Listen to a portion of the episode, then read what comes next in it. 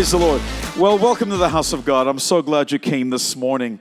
And uh, I have a word for you from, I feel it's just from the Lord. It's from the book of Joshua. I've been preaching a series. So if you're new to our church, you can access those uh, messages online on YouTube and uh, off uh, our podcast. Just go to livecitychurch.com and have a look. But this morning, I just want to go a little bit deeper with the word.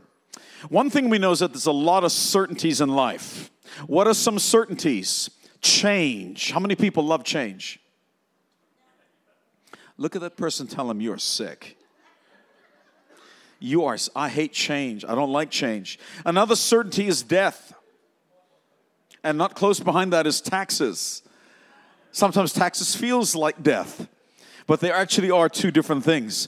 But one thing that we forget that is an absolute certainty is the battle that you undergo on a regular basis. Every day, there are people that are struggling just to keep their heads above water trying to pay their bills, are struggling with these things. And I don't know, maybe if you, you know, if you're a teenager right now, this may feel foreign to you. But one day when you're grown up like us adults and you got to pay the bills and increasing the rent or the interest rates are, by the way, interest rates are increasing because we needed to have it apparently. And so, you know, all of a sudden money's getting tighter and you're contending and you're saying, God, where are you? There are people that are battling addic- addictions on a regular basis. There are people when it, for them it feels like they're fighting for their life. If that's you, this message is for you this morning. How many people feel like I, I'm just battling right now? It just feels like I'm in a battle. I'm in the thick of it. Can I see those hands? Now, for those of you that don't have your hands raised, you've been in a battle, you've been outside of the battle, but you know someone who's battling. And so this word is for you as well. I want you to turn with me in your Bibles to the book of Joshua and chapter 10. Joshua and chapter 10. Uh, hopefully, no scripture. That's okay. We got our Bibles. Now, if you brought your smartphones with, with you, you're going to use it, going to redeem it for the Lord. So pull the smartphones out, go to a web browser and type in Joshua 10 colon verses 5 to 14. That's what we're reading this morning. Joshua chapter 10 and reading verses 5 to 14. If you don't have your Bible, you don't have your smartphone, that is okay. The Bible, uh, Jesus said of the Word of God, right? Faith comes from hearing, not necessarily reading. Isn't it interesting? And hearing the Word of God. So follow with me in your Word. Then the five kings of the Amorites, the kings of Jerusalem, of Hebron, of Jarmuth, of Lachish, and of Eglon joined forces. They moved up with all their troops and took up positions against Gibeon and attacked it. The Gibeonites then sent word to Joshua in the camp at Gilgal Do not abandon your servants Come up to us quickly and save us. Help us because all the Amorite kings from the hill country have joined forces against us. So Joshua marched up from Gilgal with his entire army, including all the best fighting men. The Lord said to Joshua, Do not be afraid of them I have given them into your hand. Not one of them will be able to withstand you. After an all night march from Gilgal, Joshua took them by surprise. The Lord threw them into confusion before Israel, who defeated them in a great victory at Gibeon. Israel pursued them along the road going up to Beth Horon and cut them down all the way to Azekah and Makkedah. As they fled before Israel on the road down from Beth Horon to Azekah, listen to this. The Lord hurled large hailstones down on them from the sky, and more of them died from the hailstones than were killed by the swords of the Israelites. On the day, come on, someone's going to say, Praise the Lord. This is how God takes out his enemies. On the day the Lord gave the Amorites over to Israel, Joshua said to the Lord in the presence of Israel, O sun, stand still over Gibeon. O moon over the valley of Aijalon. So the sun stood still, and the moon stopped till the nation avenged itself on its enemies, as is written in the book of Jashar. The sun stopped in the middle of the sky and delayed going down about a full day. Think about it 12 hours, God answers prayer. 12 hours, the sun stays up in the sky. There has never been a day like it before or since, a day when the Lord listened to a man. Surely the Lord was fighting for Israel. When I hear words like this in the Word of God, I don't know about you, but it excites my spirit because it tells me of what is possible. Did not Jesus say when he was on the planet, He says, And you will do greater things than these? What things? All the miracles Jesus had wrought in His time. According to the book of John, John, the, one his closest disciples, said, If all the things and every single miracle was written about what Jesus did in his time on earth, three years, there would not be enough books to contain everything he did.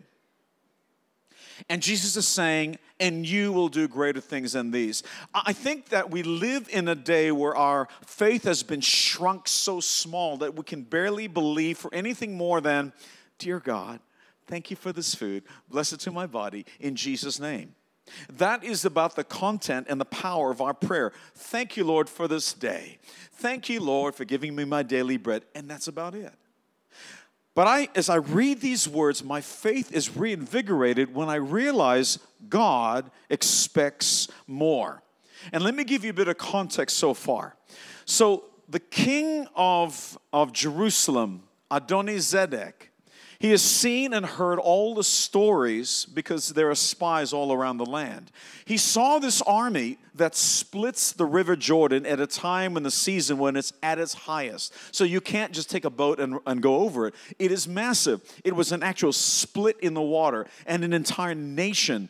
According to accounts, they say anywhere between 1.2 million to 3 million people cross the waters of the River Jordan and onto, on dry land and the whole nation of, of, the people there, they're shocked. What is going on? And then the battle at Jericho. I mean, everyone knows Jericho is impossible to defeat. They are defeated. And then there was the, the great battle at Ai. Again, an undefeatable army is defeated. But what alarmed them more was the fact that the Gibeonites, who were a nation larger than Ai, the one they just conquered, and according to the word, if in fact, if you read verses 1 to 4, it tells you that they were fierce warriors among the Gibeonites. Think about that for a moment. And so, if fierce warriors are saying, We can't do this, a large city says, Come on, we better make treaty with Israel, it was a cause of concern for all the nations that were there. And so the nations are starting to rise up. And Adonizedek thought, we can't face him on, with a battle face to face. We need to do something different. And so he decided, what if five nations got together and now we can take them down by sheer force of numbers?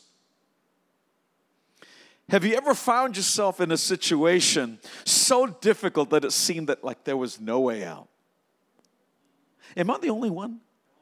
Those moments when you're on your face, I, am literally on my face. On, I'm on my knees. My face is on the floor. I say, God, I can't do this anymore. I absolutely have nothing left inside of me. I have no resolve and you are praying and you are contending, but it feels like your prayers are hitting an iron sky. Do you understand those kind of moments? And you're constantly at it. It feels like every single day, God, when will you come through? God, are you hearing my prayers? And things seem to get worse because when it rains, it pours. It's never just one problem, right? That would be easy if it was one problem. It's always something else. And what complicates the story is that the enemy used a second tactic. Instead of attacking Israel front on in sheer force, they decided we will attack the Gibeonites. We're going to test to see this treaty, if this covenant that they made will actually stand. Or will this this army that's undefeatable, will they simply just hand them over? Because why should we make a treaty? Why don't you do the job for us? And so this was getting serious, but the problem was Israel had made covenant with Gibeon. And they're bound by God because the covenant they make always invoke the name of the gods, whatever they worship. And now the name of Yahweh was at stake. They needed to make sure that they were true to their word, as true as a faith is with Yahweh. Can you relate to that? When you're doing so well in your faith with God, you know that moment you, you made that decision, you know what? I'm going to get up, I'm going to read the Bible every day. I'm going to become a man of God. For you ladies, I'm going to become a woman of God. And I'm going to pray and I'm going to contend, and things are going really well. In fact, as you're praying, you're seeing breakthroughs, but all of a sudden, your family gets attacked. You're thinking, what is this? I remember the time I started praying for my family to be, because we had a few that were just struggling in their journey. Some had turned away from the Lord, and we are contending. I mean, I'm talking direct family members, contending in prayer. Instead of things getting better for them, um, things are going great for us, but for them, things got worse. It was like hell. Marriages starting to threaten to be breaking up. We're talking about separations. We're thinking, this is my family. We're family. We come from pastors. How is this possible? And so rather than give up, we're contending even more, and trouble seemed to increase. Am I just do does anyone understand what I'm talking about? And you gotta keep praying. You gotta keep praying. You've gotta keep praying. I want to give you five key lessons that we can get from this passage, I believe, is going to help you in your journey as you battle. Here's the first one. I hope you're taking notes. Number one, expect challenge. I want to tell you that if you don't have any challenges in your life, can I suggest to you that you are not following the Lord? Oh, I'm not going to be popular now. I'm telling you, as God is my witness, if you follow the Lord, if you do the things that He asks you to do, see what it says in the Word. I'm telling you right now, there will be hell to pay. But it's worth it. It's worth it when you see the devil defeated in your life. It's worth it when you see the devil defeated in your family's life. It's worth it seeing God move in miracles, signs, and wonders to make something happen. The Word of God tells us in verse 5 five kings of the Amorites moved up with all their troops and took up positions and they began to attack. There's an enemy that if he can't take you down by one, they'll begin to rout up and increase in your life. There's a saying with a greater level comes a greater. You've heard this preached before, you know this stuff. Then why are we so surprised? Oh Lord, it's just so hard. And God says, I know because I equipped you for this. Did you not say that you want to grow in your walk with me? Did you not want to grow in your stature with me? Did you not want to contend? Did you not want to lead? Did you not want to influence? Well, to take territory, there's always going to be a challenge. But we're so surprised. And we're writing about these things. We're calling our friends. We're writing in social media about how difficult life is. It's supposed to be that way. Don't write it on Facebook now. Wait till you get the victory. Because God would never put you in a position in a, in a war that you could not win. Did you understand this? This is what it means to be more than overcomers. Is that the battle has already been written in heaven that you're going to win before you engage in the battle. And so when the hardship comes, God says, That's my boy. Come on, son. You can do this. Yeah, yeah, yeah, yeah. Do it. That's it. I'm with you. Just ask, I'll give it to you. And yet we are living this mystery. like, Oh, God, why did you leave me? Why did you abandon me? See, the enemies of the land understood there was a stirring happening in, in the atmosphere. There were battles being fought and there was territory being lost. And they realized we cannot afford to lose our territory. Neither can we afford to face them one on one. We need to do something more. We need an imposing force. We need to defeat them by numbers, otherwise, we will lose our kingdom. What we don't understand is that's the devil talking. We're thinking to ourselves, oh God, this is so hard. This is so difficult. And the Lord says, Do you if, if you could just hear what they're talking about, The enemy's saying, Oh my goodness, Tony's here. We're in trouble now. Oh my goodness, Ransford is here. What are we going to do? Rout the troops. Jade is going to pray. We're in trouble now. The enemy is scared of you. That's why you have a challenge. But usually, what happens is we are freaking out. It's that moment your instinct kicks in, adrenaline is pumping like Arnold Schwarzenegger, and you are freaking out. Don't. See, I hate challenges. I do. It's just fact of life. I hate hardship. I know the Bible tells us, James chapter 1, verse 2, consider it pure joy, my brothers and sisters, when you face trials of many kinds. Yay! In my, moment as tears are rolling down, thank you, Lord. yeah. I remember we just had this discussion recently. You know, Dad, you know, we're talking about discipline. You know, parents, if you love your kids, you discipline them, right? And, and we're telling these stories, and my kids were sharing their stories, my grown up daughters, you know. and I was sharing with Isaac. I said, because you're going to have kids one day, my, my grandkids one day, praise the Lord. Speaking in faith, no, it's coming. It's coming. But um, when you're raising your kids in the ways of the Lord, you know, and you're trying to keep them on the straight and narrow, the Bible says you got to discipline. You're thinking, you know, I got to do this. And I said to my kids, I, you know, Daddy, they said to me, we do, we do devotions every night back in those days, you know, and now they do their own. But I would say, you know, girls, you know, I, am disciplining because I love you. And they said, Daddy, why? Why do you do that? I said, okay, for devotions tonight, as I was leaving in the morning, we're going to talk about that. So I had all these verses ready to go. We began to read them, you know, that a father loves his kids, he will, he will discipline. And then, just quick as a flash, my kid said, Daddy, can you love us less? I hate the challenges, I hate the hardship. And our default is that we want to be comfortable. Don't you want to be comfortable? I want to be safe. I want to live at peace. I want to be happy. But as long as Satan is around, you can bet there'll always be a challenge just around the corner. It's implicit in the name. Do you know what Satan means? It's Hebrew. It means adversary. So rather than call him by his actual name, Lucifer, the fallen angel, he's called adversary because that's all he wants to do. The Bible says he's, he, he, he, roars, he goes around, he prowls around like a hungry lion, seeking whom he may devour. He's looking to take you down. Meanwhile, Christians have no idea. You know, oh, praise the Lord, brother and sister. It's all good. How's things going? It's all good until the next challenge comes. Oh. We need to change our way of thinking. Maybe we should think of it this way expect a challenge every day, and you won't be disappointed.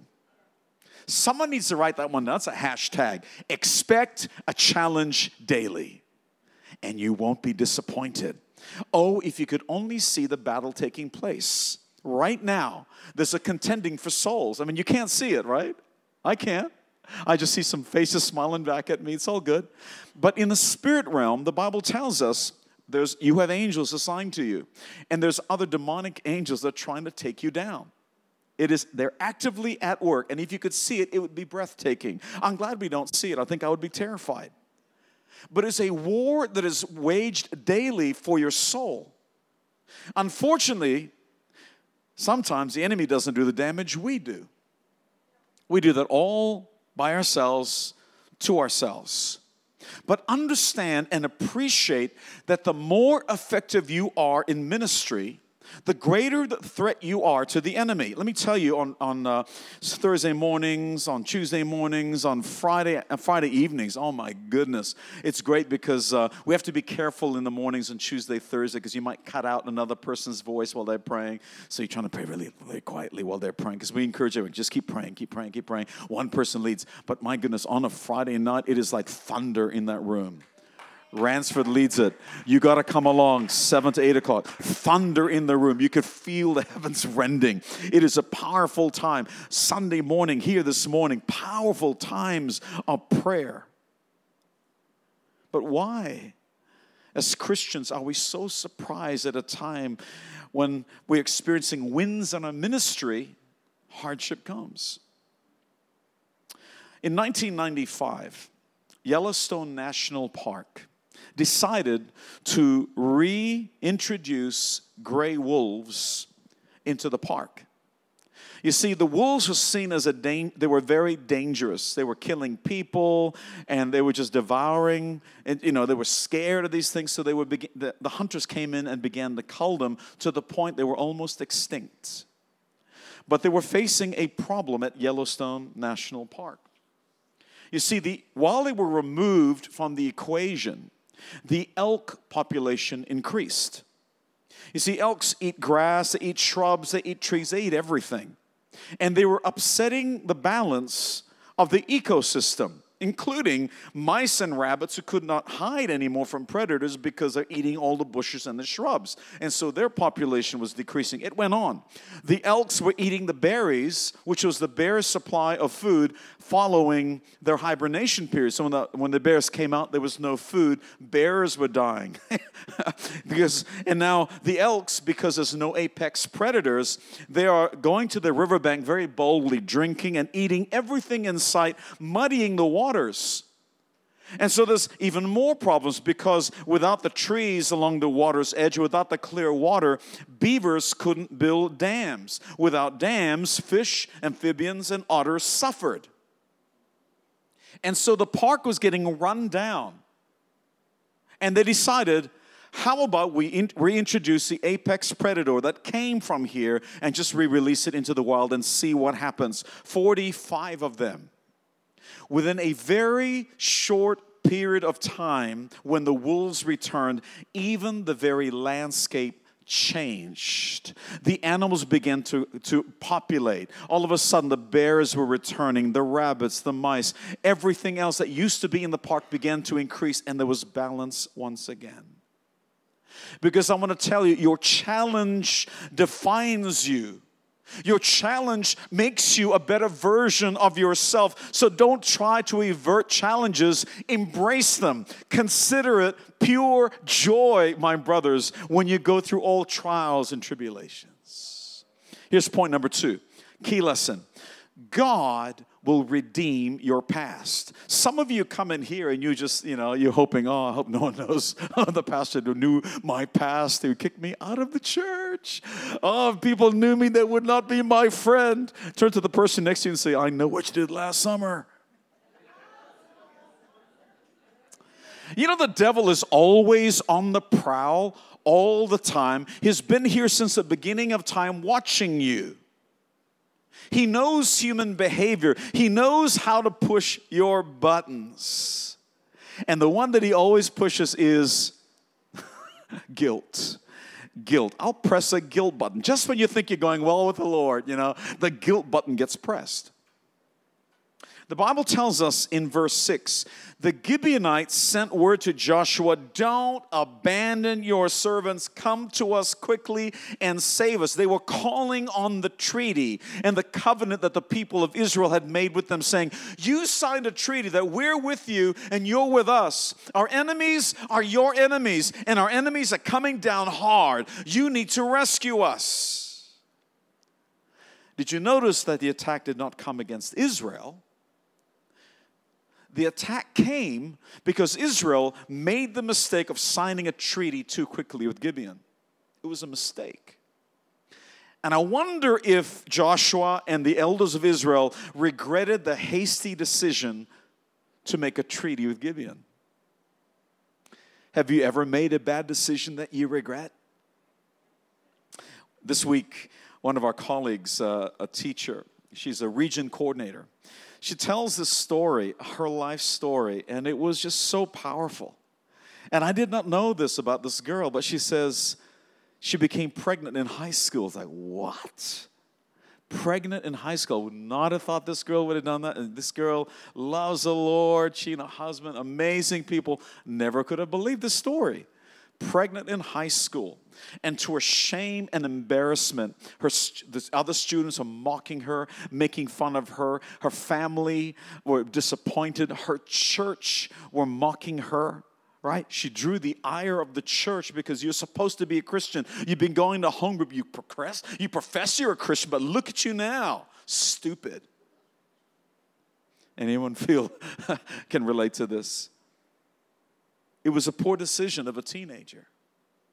But she had determined in her heart, I am going to finish high school one way or the other, I am going to finish high school through every cheer, jeer, through every taunt, through every shame. I am going to finish high school. And she did. She carried the baby to term. She gave birth to the baby all this time studying.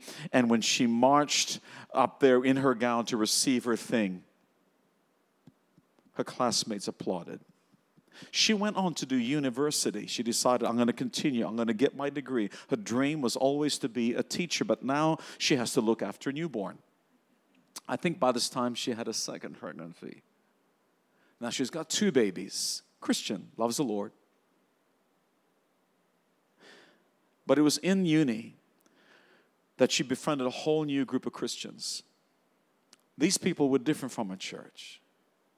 Instead of mocking her, instead of telling her, See, you should have read the word of the Lord. You're naughty.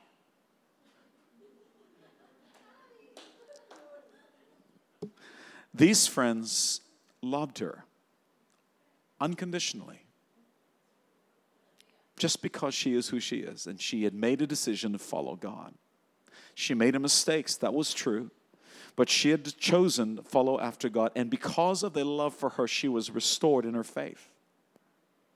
Because of this friendship, she ended up finding her husband among those friends.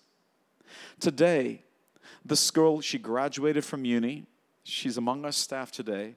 She and her husband have six children together. And she's a leader in our school simply because of the love of Christians who just enveloped her and says, I don't care. I don't care about your past. I don't care about those other things that might have happened. I just care about you even though they made a bad decision because Gibeon made covenant with Israel, they too came under the protection of Almighty God through Israel. You have made a you might have made a bad decision in your past, but God will turn things around because of your covenant with Him. Come on, you're very quiet this morning. Here's key number three. I want you to write this down. Fear will cripple you. In verse 8, the Lord said to Joshua, Do not be afraid of them. Before is Joshua took over the land, the, the Lord actually appeared to him saying, be strong and of good courage. Not just once, he said it again. Be strong and of good courage. A third time, be very strong and very courageous. Why? Because you're going to need it. And now, as he's thinking to himself, what have I got myself into? Now I got to rescue these people. We made covenant on behalf of all the people, and the name of God is at stake. I have to do battle. I have to go through with this because their enemy is now our enemy. We must go into battle. But that fear, that moment, obviously he was fearful, otherwise, the Lord would never have said, Do not be afraid. You get the idea? Sometimes the word of God is so obvious we miss it. Do you know in the Old Testament says, do not put a stumbling block in front of blind people? Do you know why they wrote that? Because they were literally doing that. Hey, dude, check this out. Here's a blind guy. Here, put, a, put, that, put that log there. hey, there it is. They were literally doing that. That God has to actually say it. This is why it's saying it here. Do not be afraid of them. Why? Because Joshua, the elders, and all of Israel were fearing for themselves. Five armies coming against, well, two now. Five against two. The numbers are still not looking good at all. Why is it that we allow fear into our lives when challenges and hardship arise. I'm not talking about concern. I'm not thinking about weighing your options and. I'm talking about fear that grips your heart. Because let me tell you this this is really important as a kingdom citizen to grab hold of. Fear cannot be entertained in the minds of kingdom citizens. Why? Because when you operate from fear, it will cripple your vision. I remember a time in my previous church, we grew very, very quickly as a church and the finances was so good. They were coming in, praise the Lord. But then we hit a time where the numbers were not growing. We were struggling. The giving started to decline. And I know you're thinking, oh, why should you worry about these things? But you know, you got to pay bills. You got to pay for electricity. And instantly think, oh my goodness, what will we do? By the way, it affected every church in the region. In fact, many were declining. Some even closed their doors. We were just operating on barely minimum, you know, operating on gas. And the first thing that gets affected is your finances because we don't have a vision for the future now where we were looking at new ministries coming up. We couldn't fund it because we are thinking, oh my goodness, but if we pay here, how are we going to pay for the electricity? If we pay here, how are we going to pay for these bills? How are we going to pay for salaries? How are we going to pay for. It shut down the ministry. We couldn't bring guest speakers in who could probably do the very thing of bringing life and light in that moment to realize, oh my goodness, what are we worried about? But no, we couldn't afford to bring them either because things are very tight right now it will cripple your vision. Ever think about this? I found this interesting. The African impala can jump three meters high, so about, sorry, 10 feet. 10, yeah, it's about three meters high, three meters high. Probably like the darkest ceiling, all right, right to the top. Three meters high. That is high. That is really high. 10 feet high. So from you to your ceiling. That's how high an African impala can jump up. And in that jump, they can cover the span of the stage 10 meters. That is massive. Bouncing down, bouncing down. Yet these magnificent creatures can be found in the enclosure of a zoo with a wall no higher than one meter high. And do you know why? Because the animals will not jump if they cannot see where their feet will fall. They are fearful of what will happen on the other side, that they restrain themselves from doing what's natural to them to jump up three meters high, 10 meters long. They could have it could easily overcome that, easily go to the other side, but they're so bound by their fear that they'll be stuck in a one meter enclosure. I'm speaking to somebody today. You've been struggling and being crippled with fear that you cannot even imagine a future that God has for you. You're not dreaming the dreams that God gave you, and you're just thinking to yourself, I guess this is good enough. Good enough will do. I'm telling you, God has more for you. Why? Is our fear of the circumstances greater than our trust in God?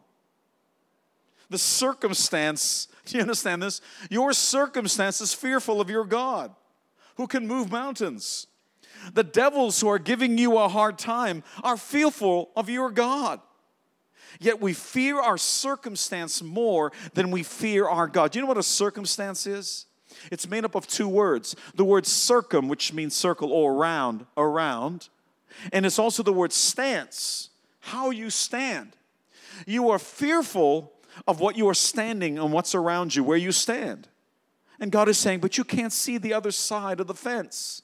You can easily jump over this fence with me, and yet you, because of the unknown, you won't trust me. But, friends, let me tell you this faith is the belief in the unknown. You can't see what's on the other side, but you trust your God. Come on. This is good stuff. But I want to stand on the promises of God. I don't have to understand it. This is how miracles work. If you're trying to, I'm a very logical guy. I've always been like that. I've had to learn to be a man of faith because I need to see how it's explained. I need to see how it works. No, that's what a miracle is. It does not work. It does not make any sense. I've seen legs grow. I've seen blind eyes see. I've seen deaf people hear. Let me tell you a story. I was in a preaching in the prisons. I was in prison in Fiji, and I was preaching in the prisons in Fiji. And a, a man came up to me, wanted to pray. We're praying after we were ministering, and he's and uh, he was. Uh, you know, I couldn't quite say it, so someone was, was translating, saying, Pastor, can you pray for me? I'm deaf in my ears. I said, Sure. So I said, Cup, your ears, and I put my hands on his ears in the name of Jesus, open. You don't have to be fancy. That's it and I said, okay, I'm going to click my finger. Okay, I'm going to get my, my friend, he had an elder travel with me. He's going to click his finger. If you can hear it, I want you to put your hand up, okay? And so the guy did it, and he put his hand up. And then that elder of mine, he clicked his finger and he put his hand up. He clicked his finger. I said, now have a look. And he turned around. The man was that distance away. He could hear the click. Tears began running down his face. I found out he was the 3IC to George Speight who tried to bring a coup to the nation and God healed that man instantly. Why are we trying to work these things out? It doesn't make sense. That's what a miracle is. I would rather fear God than fear my circumstance. I would rather fear the one that can hold death and Hades over me. And after this death, there's another death, I would rather fear him than fear this circumstance. I would rather fear him than fear man, and yet we're still cowering in fear. Why? Why? Remember, the reason the five kings rose up together was because their fear of their fear of God's people. Never forget who you belong to. Give those devils good reason to fear. Oh, amen. Let me keep going. I'm going to go quick. Number four, pay the price for breakthrough.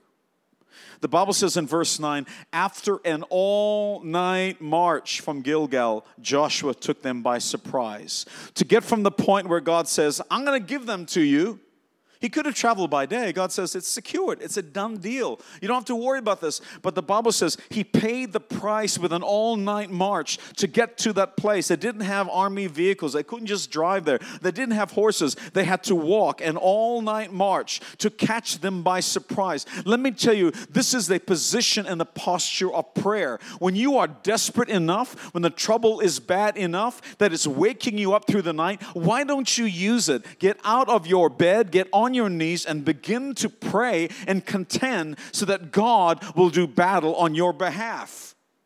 See, your enemy's job is to try to deflate you, to try to discourage you so that you will take your eyes off God. Because the instant you forget who you are and who you are in Him, the devil's won.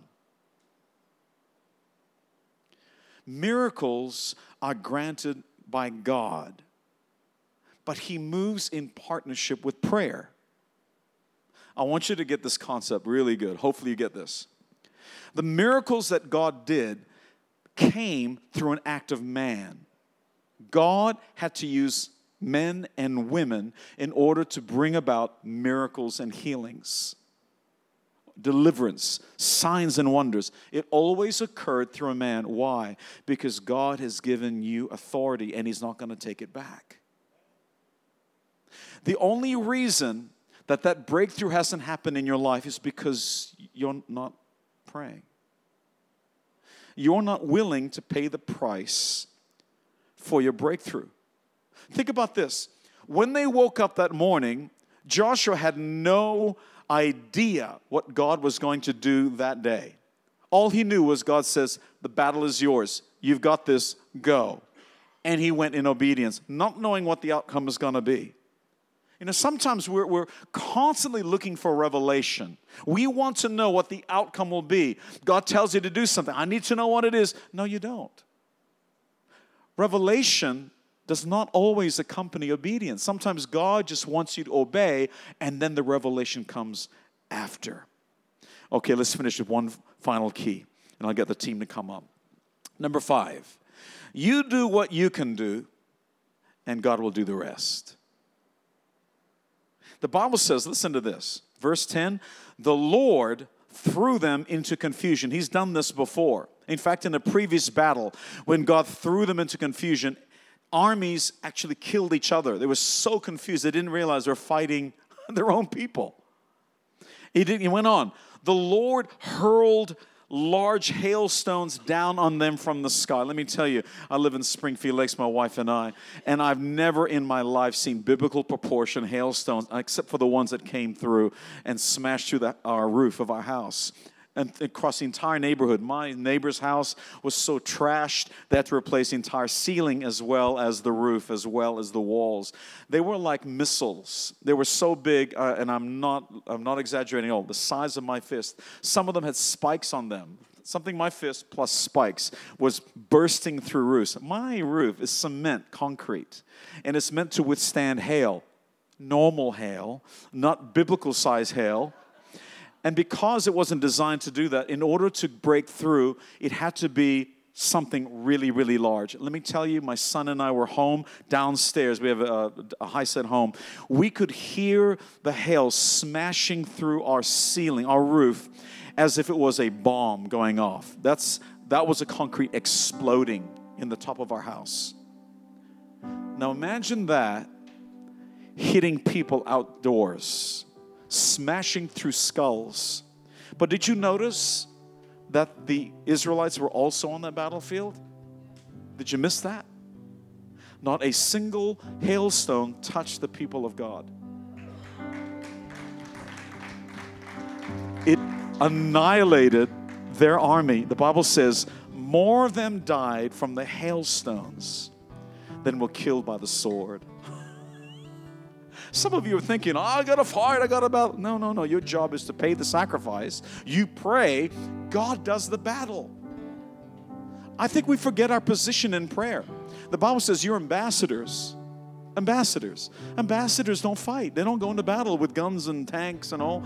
They are the ones that ring up and say to the president, Sir, we're under attack. Please send a squadron of planes and a battalion to come and rescue us. And then they're released. That's what prayer is. It's the red phone. Remember back in the army, Batman, you know, the red phone was the line to the president? You got the red phone. Let me finish with one final thing. Oh, yeah. The sun stopped in the middle of the day along with the moon for 12 hours. And different theologians tried to water this one down and say, it's a metaphor. It wasn't a metaphor, it's literal. They fought. Never has there been a day like it before or since. But here's the thought that, Jim, I want you to grab hold of. What was happening that you could not see was that there was a contending in the spiritual realm. You see, that name Adonizedek is actually Hebrew. They called him that. Adonizedek means it comes from two words Adonai, which is what a lot of the Jewish people call God. They'll say Lord. It just means Lord. And Zedek means righteousness. Let me keep going. The word Joshua is actually the proper name for Jesus. It's been Greek anglicized to the name Jesus, but it actually should be Joshua. Yehoshua, Yeshua. It's the same word. It means Jehovah is salvation. Let me put it all together. Why don't we stand to our feet? A false God of righteousness, Adonizedek, has come against Yahweh is salvation because a false God attacked his people. I want you to understand when the attacks come, it is God's battle. Yahweh is salvation. God wants to come and battle for you.